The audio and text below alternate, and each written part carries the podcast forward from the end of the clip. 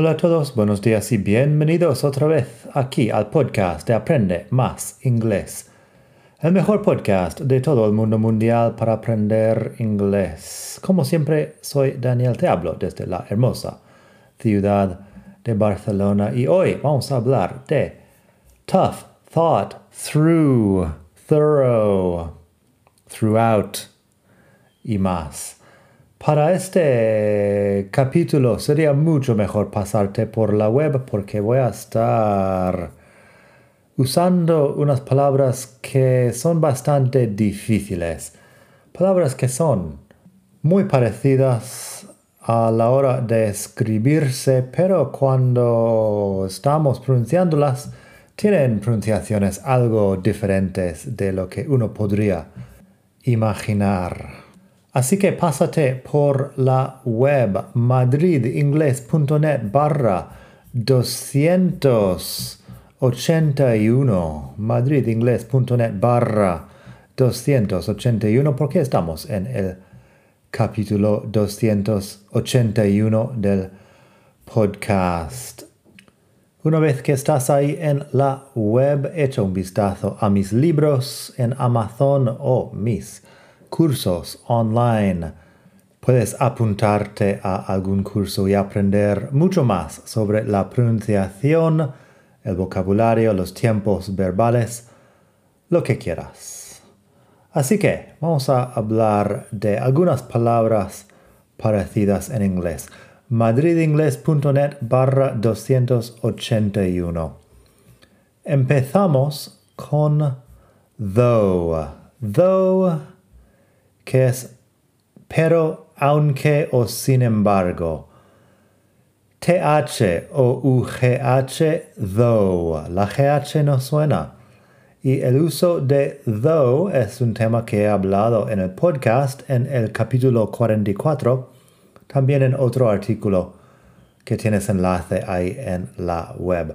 La versión corta de la historia es que though es como but, pero se pone al final de la frase y no en medio.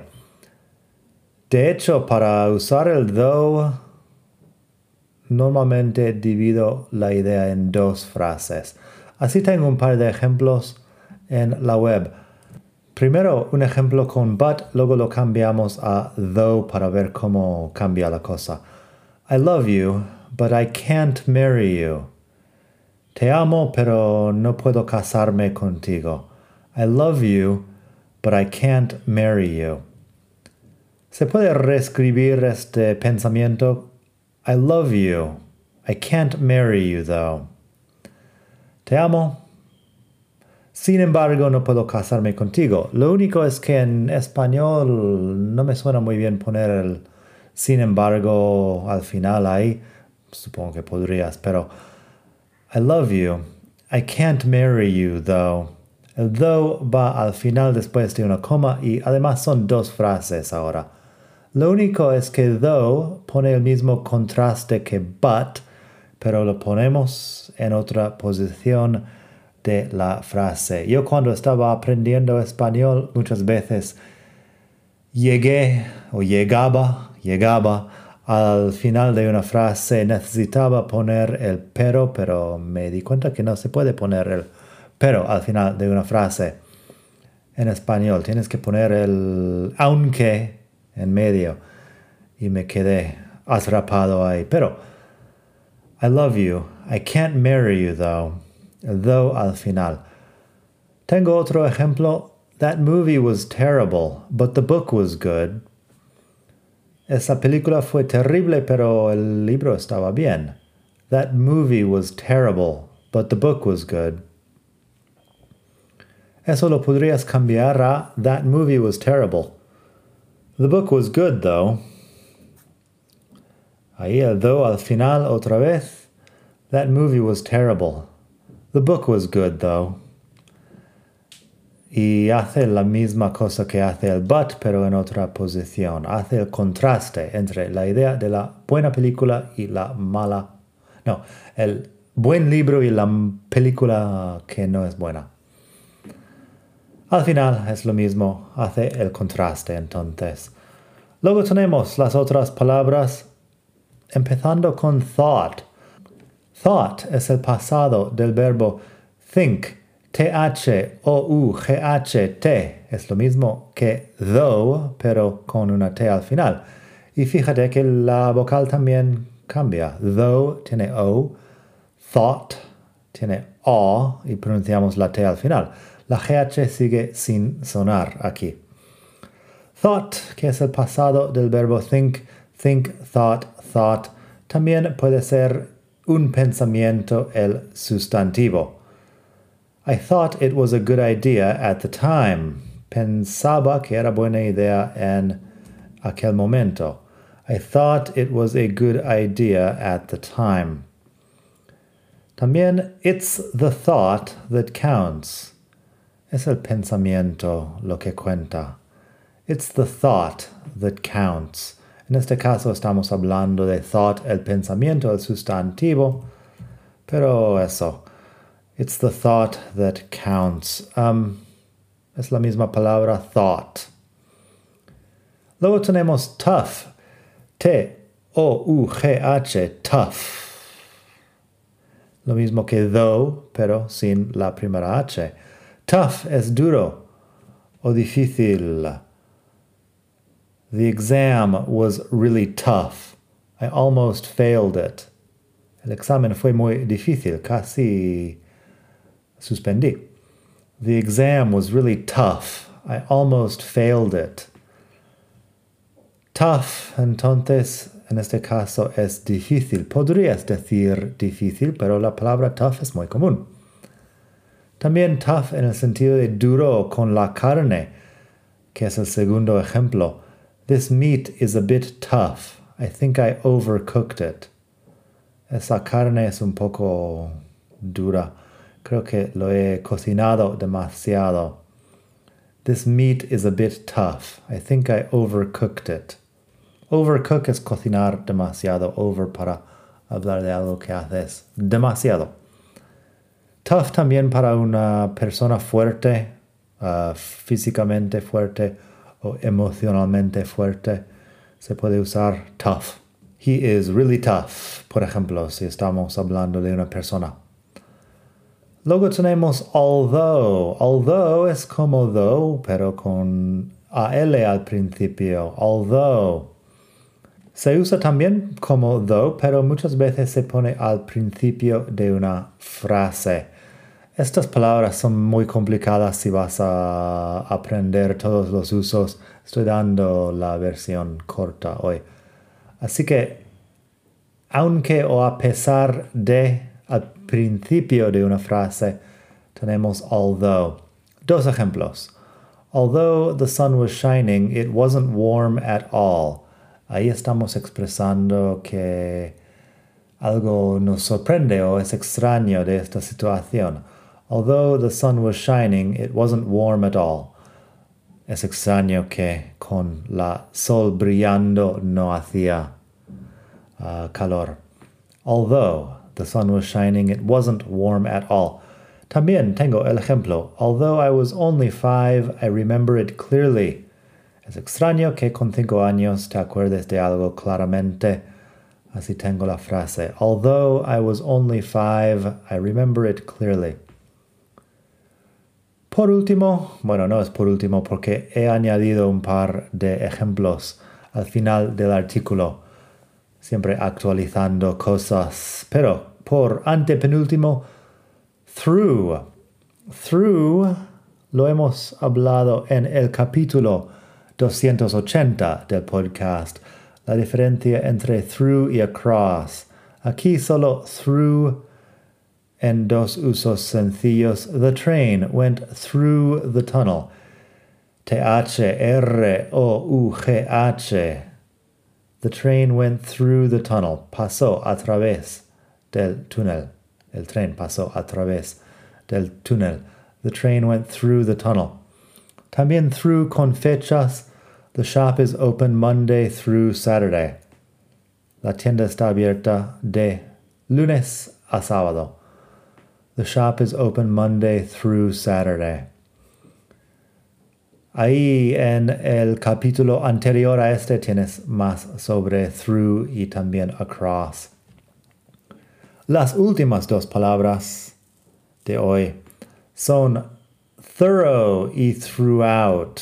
Thorough. Tiene un par de usos. T-H-O-R-O-U-G-H. Thorough.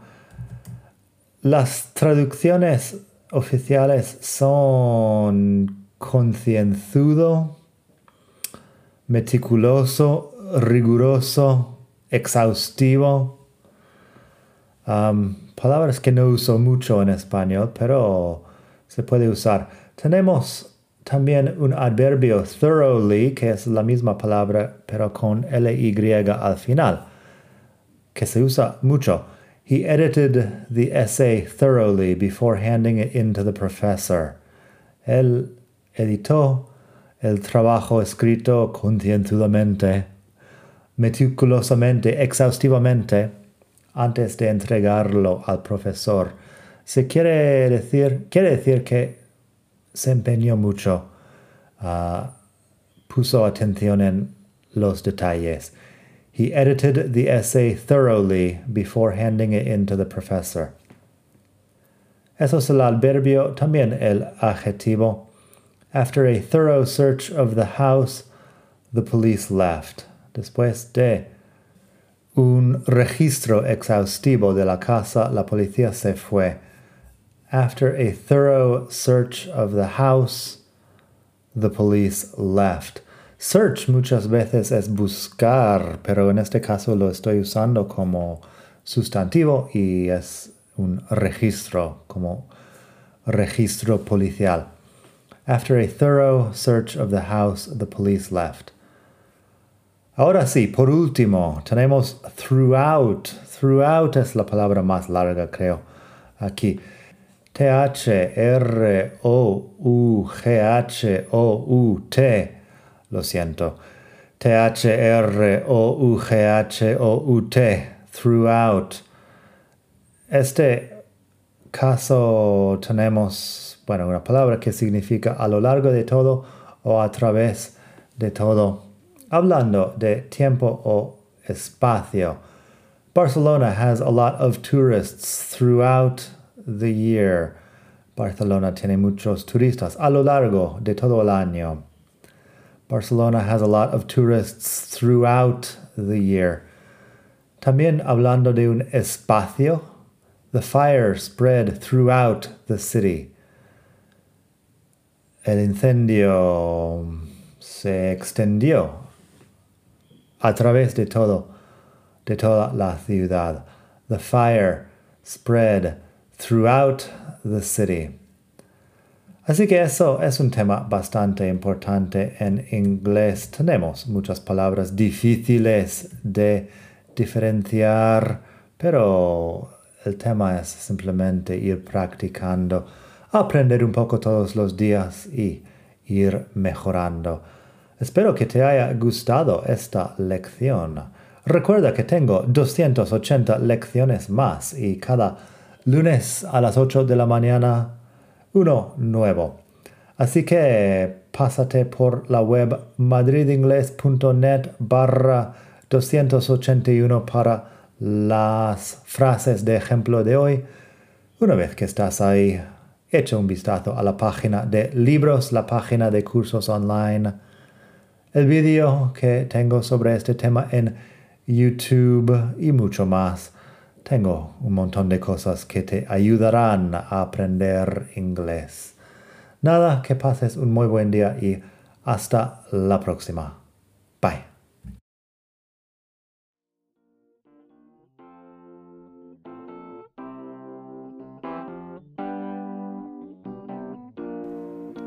Gracias por escuchar. Como siempre puedes pasar por mi web aprendemasingles.com. Para mucho más tengo vocabulario expresiones para hablar, phrasal verbs, gramática, pronunciación y mucho más en la web. Nada más por hoy, espero que pases un muy buen día. Hasta la próxima.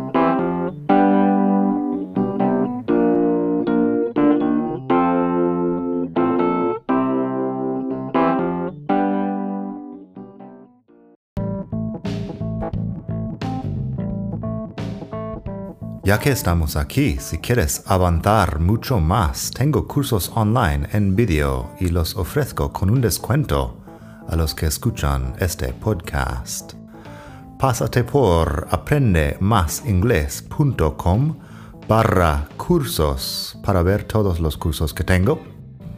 Ahí encontrarás inglés básico, si quieres empezar desde cero absoluto Encontrarás phrasal verbs para hispanohablantes si quieres dominar los 105 phrasal verbs más importantes del inglés. Tienes pronunciación fácil del inglés que te ayuda con los sonidos importantes del inglés que no existen en el español. Y además las palabras clave que quizá estás pronunciando mal sin saberlo y mucho más. Entra el código podcast al pagar y recibirás un descuento del 33%. Esto otra vez es aprendemasingles.com barra cursos y el código es podcast aprendemasingles.com barra cursos. Gracias.